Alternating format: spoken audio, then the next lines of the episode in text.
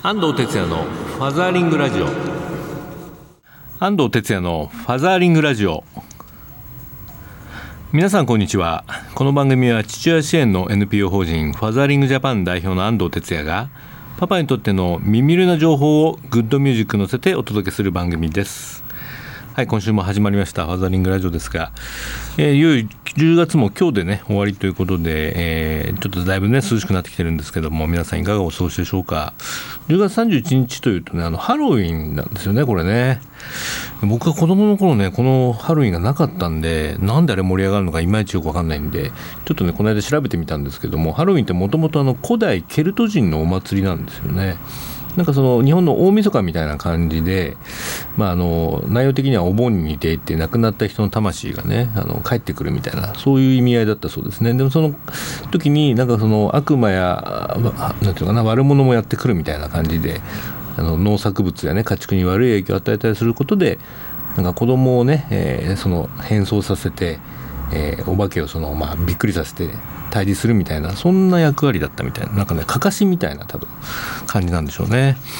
まあ、あの最近ね若い人たちでもあの仮装したり盛り上がってますけどもね、えー、皆さんどんなハロウィンをねお過ごしでしょうか。はい、まあ、そんなこともね教えていただきたくて、ファザーリングラジオではツイッターも受け付け中です。ご利用の方はハッシュタグシャープはちじゅうよんに エフエム をつけてつぶやいてください。それでは今週もさんじゅっぷんかんよろしくお願いします。この番組は少子化問題の解決を目指す一般財団法人ワンモアベイビー応援団の提供でお送りいたします。僕だけの王国に新しい住人が来るよ。お気に入りを取っておいて、少し部屋を開けておくと。ワンモアベイビー応援団。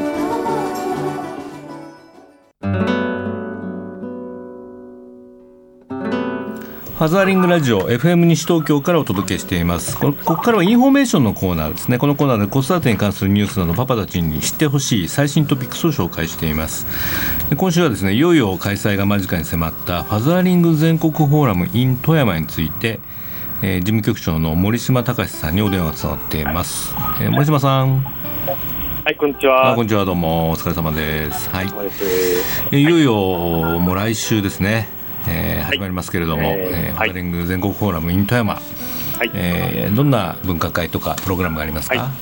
えー、とそうですね、あの全部でじゅうよんの分科会があるんですけども、まあ、あのいつものおなじみのワークライフバランスとかですね、はい、えー、最近話題のイクボスをテーマにしたものからですね、うん、えー、昨年あの非常に好評だったあの思春期のですねパパに対してのプロジェクトだったり、あとは ピーティーエー ですね、うん、メンズ男性が加わる ピーティーエー の話、うん、はいはい、はい、あとあの新たにですね、発達障害児との関わりを考える、うん、えー、メインマンプロジェクトですね、はい、あと、えー、最近すごい話題の主婦、夫の方の主婦ですね、うんうんうん、えー、そちらの方たちが結成した秘密結社主婦の友の会の入社説明会、うん、はい、ね、あとあの内閣府さんが主催する、えー、ベビーサルサ、男性が楽しむですね、はい、こちら参加型になってますので、うん、抱っこ紐を持ってきてですね一緒に楽しむ文化会とかですね、うん、あと顔ノートとかですね、白熊のパンツの絵本で有名なスペラスペラさんが来られる文化会とですね、今年は、はい、あの座ってただ聞くだけよりも一緒に参加してもらえるような文化会もたくさん用意してますので、とにかくパパたちがですね自ら楽しめるような、えー、構成で今年は作っております。はい、ね、はい、えー、じゅういちがつむいかなのかで文化会がじゅうご、じゅうよんか、そうですね、じゅうよんですね。あと、まあ、えー、無料のお弁当付きのランチセッションとかですね、メインシンポジウムがそれ以外に、はい、はい、うん、ありますので。なるほど、はい、まあ、あのどれもすごく興味深くて全部見たいんですけどもね、はい、で今日はあのスタジオにですねあの エフジェー 理事の高祖さんも来てもらってますけど、高祖さん、はい、こんにちは。高祖さんが担当する分科会ろく、ちょっとどんな内容ですか。あ、そうですね、あの女性活躍推進のためにどうしたら取り除ける、うんえー、夫婦の役割意識の壁というところなんですけれども、うんはいはい、で今回あのやる富山というところがですね、うんうんあのまあ、女性があのとても就業率が高いんですけれども、うん、でもなかなかあの、えー、パパの、うん、あのイクメントが進んでないというようなところもありますので、うん、やはりあの、まあ、働いている女性問わず、うん、あのパパがあのこ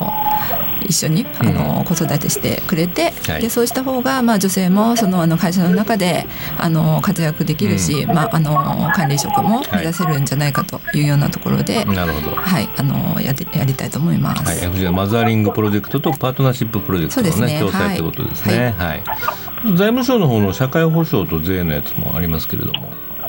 これは そ, そちらはあの財務省さんの方で、うん、あのハンドリングされてますけれども、うん、エフジェー の理事 の, あの塚越さんの方が、はい、え登壇されます。なるほどね、はいまあ、子育て支援の、ね、法律もできましたし、そうですね、はい、こういうところの、ね、話も知っておいてほしいということですね、はいはいまあ、僕もあのイクボスのメインシンポジウムとかですね、その辺に出ますので、えぜひ、ね、会場でお会いしたいと思います、ね、ファザーリング全国フォーラム in 富山はじゅういちがつむいか金曜日となのか土曜日に開催。会場は富山県、えー、県富山県民共生センターサンフォルテですね。新しくなった新幹線が、ね、通って新しくなった富山駅の北口から約徒歩でじゅっぷんということになってますので、ね、近隣の方はまあ車とかでお出かけください。あと、ね、全国からファザーリングジャパンのメンバーもあのいっぱい集まりますんでね、こういう機会でネットワークしたいですし、東京や、ね、埼玉のパパたちも、ね、新幹線でもうすぐ来れますので、ね、もしよかったらご参加ください。え詳しくは、えー、ファザーリングジャパンのホームページから、えーね、リンクがあります。ファザーリングフォーラム富山、えー、ファザーリングフォーラム富山で検索もしてみてください。今あのプログラム分科会の、ね、参加者を絶賛受付中ですので、まあ、結構人気の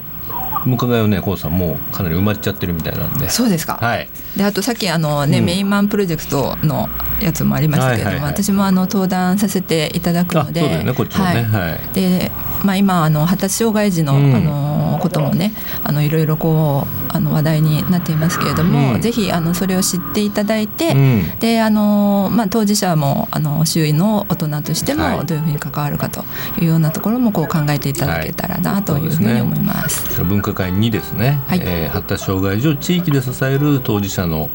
父親、地域の父親の役割ということで開催いたします、はいまあ、いろんなテーマがあるんでね、ぜひあのこれ行ってみたいなというのがあったらね、ホームページからねお申し込みください。はい、というわけで今日のファザーリング全国フォーラム in 富山、ねえー、情報をインフォメーションコーナーでお伝えしました。森島さん、どうもありがとうございました。はい、ありがとうございました。頑張りましょう。はい、どうも、はい、失礼します。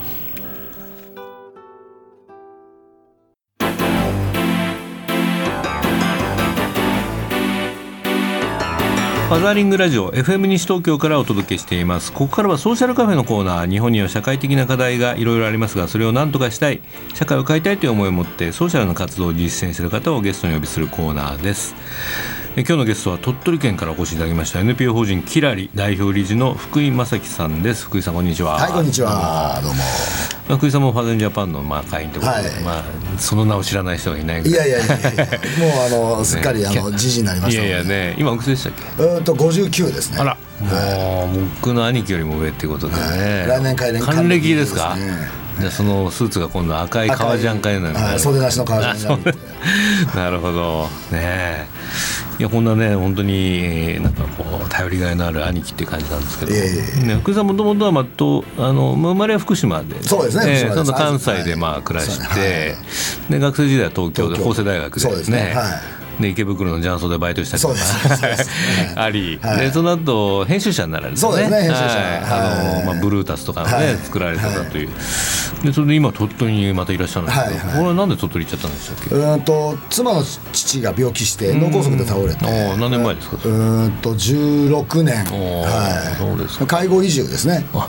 なるほど。はい、妻は僕も仕事いっかい全部リセットして、えー、娘ふたり連れて介護移住ですね。まあ、最近新三本の矢で介護離職ゼロなんて言ってますけど、そうそうそうそう、介護移住ってもう 先,、ね、先行ってますよね。そうですそうですか、うんでまあ、鳥取の地図そうですね、一途町というところが妻の実家で、えーまあ、妻の実家の、うん、と家業の山林業も見ながらですね、うんはい、いろいろあの開発の仕事とかも、ね、そうですね、されてましたよね、はいはいはいはい、でこの エヌピーオー 法人キラリ作ったのが、はいはいえー、っとにせんじゅういちねん、はいえー、っと設立総会が東日本大震災の、うん、あった日ですね。あ、そうでしたっけ、はいあ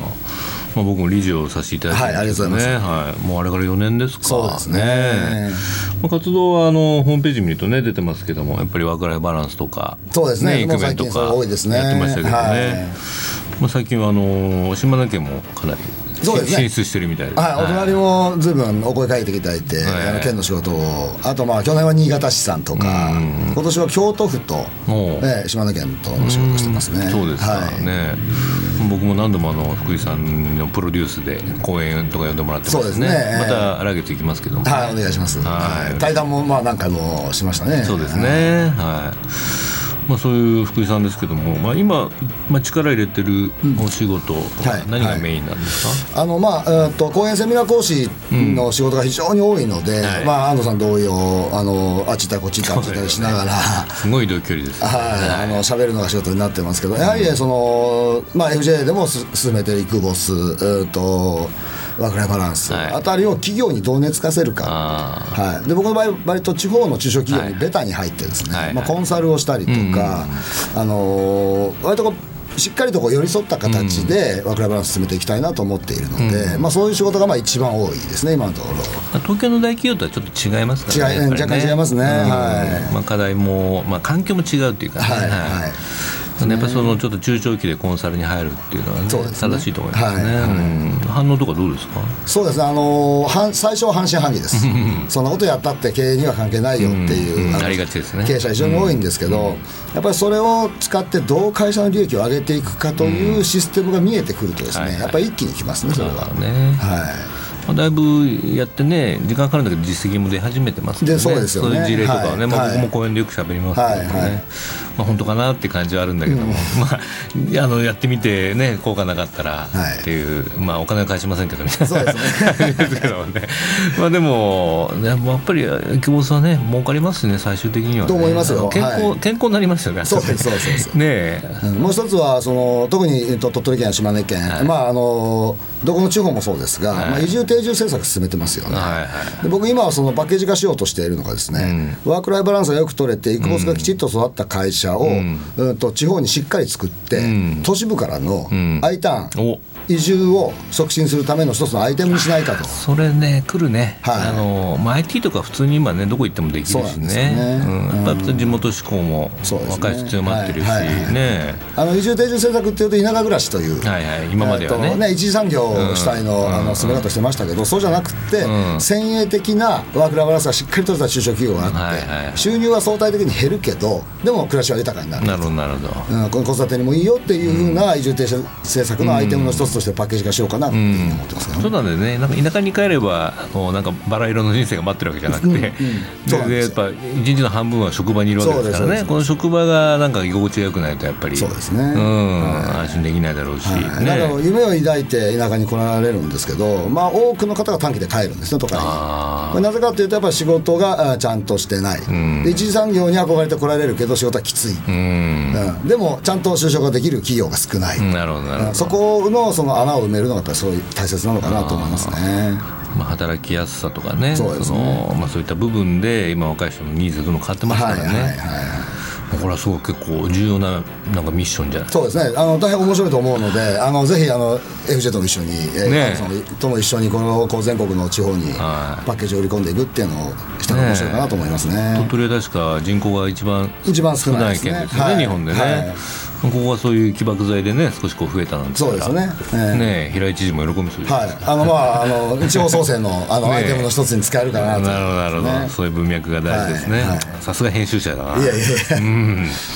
あとあの最近力入れてるプロジェクトで夢 の, 夢の卵プロジェクトってありますけど、はい、これは何ですか。これはですね、はい、僕が一度講演に呼ばれた、うん、さっき福井県の坂井市、うん、坂井市というところなんですが、はいはいはい、そこで講演に呼ばれて、そこの呼んでくれた人がですね、うん、イベントの卵プロジェクトという エヌピーオー をやっていて、はいはい、そこは何かというと発達障害の子どもたちを支援する、うんうん、と エヌピーオー なんですね、はい、でそこで、まあ、その代表の人のですね娘さん、じゅうはっさいになる娘さんがやはりこう、えっと、重度の自閉症 と,、うん、と知的障害の多重障害があって、うん、この子が地域で自分がいなくなった後ちゃんと暮らしていけるような社会を作りたいと、うんいう思いがあって、うん、でまあ、そこでそのアドバイザーを頼まれてですね、うん、そのまあいわゆる組織強化とかですね、うん、あの啓発とか、はい、メディア利用とかのアドバイザーとして、うん、大得意じゃないですか、はいはい、それのアドバイザーをしてるうちにいろんな話をしてたら、塚本康という絵本作家がいるんですが、はい、まあ、前から友達なんですけど、うん、彼にあのいちまいポスターを描いてくれと、うん、プロボノで。うん無料で書いてねっていうことで一枚書いてもらったんですね。でそれが自閉症の子供を書いた、うん、あとポスターで、僕それ見た時になんかガンときてですね、うん、で何日か後にダーッと物語を書いたんですよ、うん、でそれを夢のプロタバコプロジェクトのいわゆるそうプロデュースとして、うん、実はこの後出版社で、うん、えー、とプレゼンの打ち合わせがあるんですけど、まあ、絵本にしようかという話になって、はい、発達障害の子どもを理解するですね、えー、啓発を推進するための絵本をこれから作ろうかなというで、ちょっとあのそこに首を突っ込んでですね、まあ、とってもやっぱりあの重要なことだと思うし、うあの重い障害を持った子の子育てって子育ての原点ですね、うん、なるほどね、はい、その、あの代表のママが言ってましたけど、どうも普通まあ健常の子供を持ったママたちは子供の声を聞く、言葉を聞く、うん、子供と話をすることによって子供の細かいところの観察を忘れてると、うん、子供ってじっと見てると、うん、動きや表情やさまざまなものから子供の欲求って分かってくるんですね、うんうん、で自閉症の子って自分のことがコミュニケートできないので、はいはい、そのこうじっと見ることによってこの子は今何がしたいのか、うん、どこが痛いのか、うん、みたいなことを親が感じ取るということを私はしてきたと。それを健常の子供を持つお母さんたちは言葉で通じちゃってしまっているので、うん、そこがちょっとあの見過ごしていることになってないかなみたいな話を聞いたら、うん、なるほどと、うんうん、そういう子育ては子育ての原点だなっていうふうに最近思うようになりましたね、はいはい。まあ、エフジェー でもメインマンプロジェクト、はい、メインマン僕もメンバーですけどね、はい、ま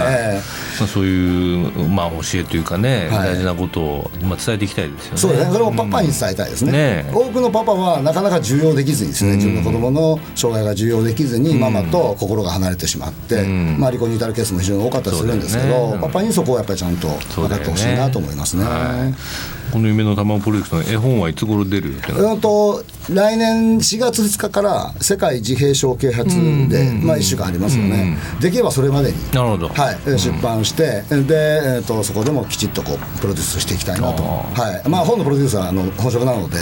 ん、しっかりプロデュースしてメインマンにも絡んでもらってですね、そうですね、うん、でできれば、えー、といっさつめは自閉症なんですよ、うん、この後 エーディーエイチディー であるとか エーディー であるとか、うん、みたいなこともあの出していければなと思ってます、うん、まあ、多様性が、ね、ありますからね、そうですね、は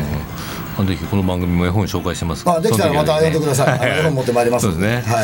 い。で最後に福井の兄貴からあのリスナーのパパモーメにちょっとメッセージをいただきたいんですけどね。はい。はい、あのー。まあ、僕はさんじゅうねんまえに、えー、と娘の子育てをして、はい、あのー、その時に自分が得たものですね、うん、小さい頃にやっぱり子育てすごく大変でした。でもその大変さを乗り越えると、うん、子供の思春期が来た時に、はい、しっかりと子供と心を離すことがなく、うんうん、と付き合っていけるし、今さんじゅっさいになった娘と付き合う時に娘はあの僕がしっかり関わってきたことによって自立が早くなる、うんうん、しっかり大人と大人としての関わりができるようになると、はいはい、だからとっても小さい子供をお持ちのパパママ、うん、大変でしょうけど、うん、ここが踏ん張りどころだと、うん、それは思春期大人の付き合いとところにつながってるよってことが言いたいですね。まあ、来週開催のファザーリング全国フォーラムでもね、あの、はい、思春期の方にも福井さん出ますんで、はいはい、お話しさせていただきますが、はい、その辺をね、あのお届けしてあげてほしいなと、はい、思いますね。福井さんはね、あのジョニーっていう名前であの音楽活動も、ね、そうですね、されてますんで、シンガーとしても活動しておりますので、はい、ね、もうこの多彩な本当にね、頼れる、頼れる兄貴に会いたい人はぜひファザーリング全国フォーラムにぜひじゅういちがつむいか金曜日に、ね、やってますからね、はい、来てください、はい。というわけでね、今日のソーシャルカフェのゲストは、えー、鳥取県から エヌピーオー 法人キラリ代表理事の福井正樹さんにお越しいただきました。福井さん、どうもありがとうございました。ありがとうございました。絵本コーナー、パパ読んでです。このコーナーで週末パパが子供と読みたいおすすめの絵本をご紹介します。今週の一冊はこちらですね、大好きなパパへというですね、まさにファザーリング的な絵本ですね。ちょっと読んでみましょう。大好きなパパへ。バークリーとママは海辺の小さな家に住んでいました。つましい暮らしでしたが、バークリーにはママが、ママにはバークリーがいました。浜辺には遠いところからいろんなものが流れてきます。ある日、バークリーは浜辺に流れ着いた木のかけらをたくさん拾って船を作ってみました。ママ見て、船を作ったよ。パパにあげようかな。あら素敵、きっとパパが喜ぶわ。バークリーはパパに会いたくなりました。でももう会えないのです。やがてバークリーのお誕生日がやってきました。バークリーとママは浜辺でピクニックパーティーをしました。プレゼントは絵の具と筆のセットです。船に色を塗ったらどうかしらとママは言いました。日が沈む頃、ふたりは船を持って歩いていきました。船には小さなカードがついていて、大好きなパパへ、バークリーよりと書いてありました。パパのところへ届きますように。このまま戻ってこなかったらパパが受け取ったってことだよね。バークリーはそう言って船を海に浮かべました。小さな船はぷかぷかと波に揺られて運ばれていき、やがて見えなくなりました。はい、こんな感じでね、えー、おそらくあのお父さんがね、あのーまあ、亡くなったからね、今いなくて、えー、ママと子供だけで暮らしているね、えー、家庭の風景がね描かれています。えーまあ、これね、あのー、読んでいくとですね、あのーまあ、ちょっとこう切なくなる部分もあるんですけれども、まあ、最後のページでね、すごくママが喜ぶシーンが待ってます。ぜひね、あのパパもママもちょっとチェックしていただきたいなと思いますね。絵本ナビにはこんなレビューも来てました。こちら、ゆかぴかさんにじゅう代、石川県、女の子さんさい、女の子ゼロさいのママからです。私自身、主人が亡くなり、どうしようもない寂しさと悔しさでいっぱいの中、この絵本を読み、ママの思い、この思いが痛いほど伝わってきました。娘たちがもう少し大きくなったら一緒に読んであげたい。パパ、あなたたちをどれだけ大切に思っていたか、一緒に成長を見れないことがどれだけ悔しいか伝えてあげたいと思いました。ママも辛くて一生懸命に子供と接していけば、いつか子供にも分かり、一緒に悲しみを分かち合える日が来るのかなと思いました。もう二度とパパには会えません。だけど一生懸命生きていかなくてはいけないと改めて思わせてもらいましたと。はい、こんなねレビューも来ていますね。このお宅もえお父さんがね交通事故であの亡くなったというね風に書いてありますね。はい、えー、この絵本ね、ちょっとまあ切ない本ですけれども、えー、おすすめしたいと思います。えー、大好きなパパへ、ジェシカ・バクリー作、中川千尋役、アスナロ書房から発売になっています。Facebook ページにもリンクを貼っておきます。えー、今週のパパ読んででした。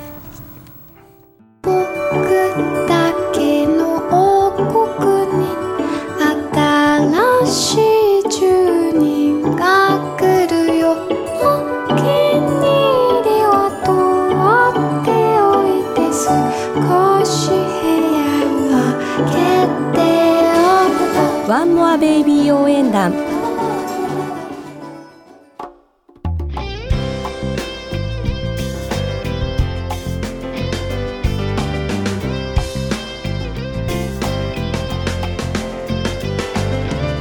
ァザーリングラジオ、そろそろお別れの時間になりました。僕がもう一つパーソナリティを務めます日曜日の、ね、午後お届けしているタイガーラジオの、えー、公開生放送がじゅういちがつようかの日曜日じゅうよじからじゅうろくじに行われます。タイトルがホーム、子どもたちが帰る場所と題して、タイガーラジオの、ね、さんめいとキーポンロッキンの、ね、番組のさんめいの方と一緒にコラボトークをします。こちら場所がですね、まあ、子どもたちが帰る場所ということで、児童養護施設子どもの家、沿線の清瀬市にありますけどね、こちらの児童養護施設子どもの家からお届けしたいというふうに思っています。まあ、ろくめいのね、えー、スピーカーがいますんで、いろんなテーマで話し合ったり、まあ、ご機嫌なロックミュージックもね一緒にかけていきたいというふうに思っています。こちらあの通常通りね放送も聞けますので、ぜひねお楽しみください。じゅういちがつようかの日曜日じゅうよじからにじかんの特別生放送です。はい、えー、ファザーリングラジオではリスナーの皆さんからのメッセージもお待ちしています。 エフエム 西東京のホームページからリクエスト&メッセージのバナーをクリックして必要事項を入力して送信ください。E メールをご利用の方はメールアドレス egao 笑顔数字ではちよんに ウエスト 東京 ドット シーオー ドット ジェーピー です。番組の Facebook ページもありますので、ぜひいいねをして、えー、覗いてみてください。えー、それではね、えー、ファザーリングラジオ、お相手は安藤哲也でした。えー、じゅうがつもね終わりです。えー、風邪などひかれないようにお過ごしください。それではパパの皆さん、来週までキーポンファザーリング、バイバイ。この番組は少子化問題の解決を目指す一般財団法人ワンモアベイビー応援団の提供でお送りいたしました。仕事お父さん」